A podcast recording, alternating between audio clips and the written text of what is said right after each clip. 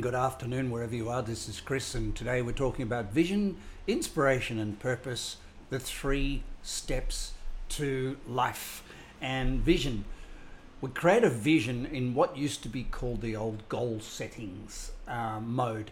And the reason we have a vision is because we've got to know whether we're on track or off. We need to take out of our head what we really want in life. We need to put it on a piece of paper or somewhere you can stamp it into concrete for all it matters and tell yourself, this is what I want to create. Now, one of the things about creating a vision is that it needs to be holistic.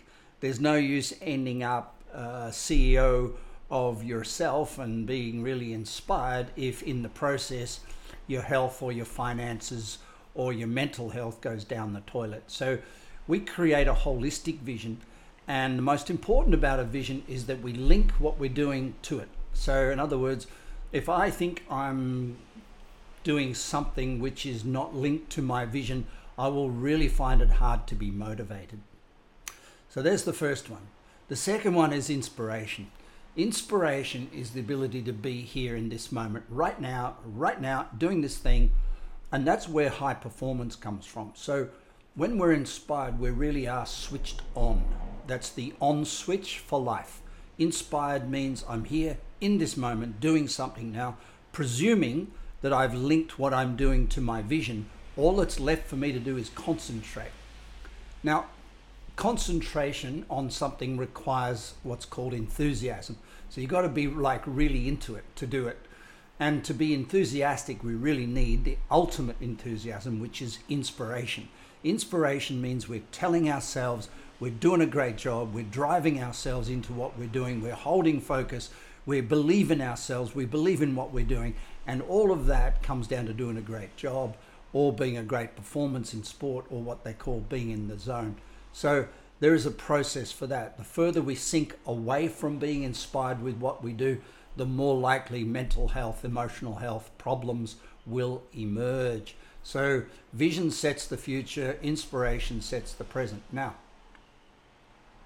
it's all very small picture because we're talking about me, me, me, I, my, I, me, my vision, my inspiration, my thing, what I do, what I get from it, what I give from it. And it's a very intense environment where, in some ways, our belief system constrains or controls exactly how we do what we do and the vision we create. So, to add context to this, which is big picture thinking, we create a purpose. Now, purpose in some senses connects you to something beyond yourself.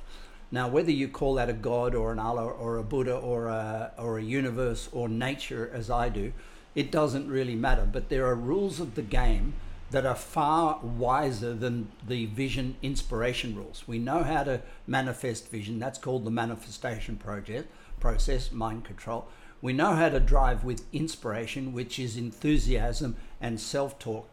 But the question is, can we contextualize those? And the way we contextualize those is with a sense of purpose, which is kind of like what's our job in this big universe that in which we are a mosquito and the universe is a herd of elephants. So we're trying to give ourselves um, in our small story a big connection to a big story, and we do that through purpose. Once we know our purpose, we say, My purpose is this because that's given to me in the in the role I play in the universe, but my vision and my inspiration are mine. That's how it all works. I hope yours is clear. My name's Chris. Bye for now.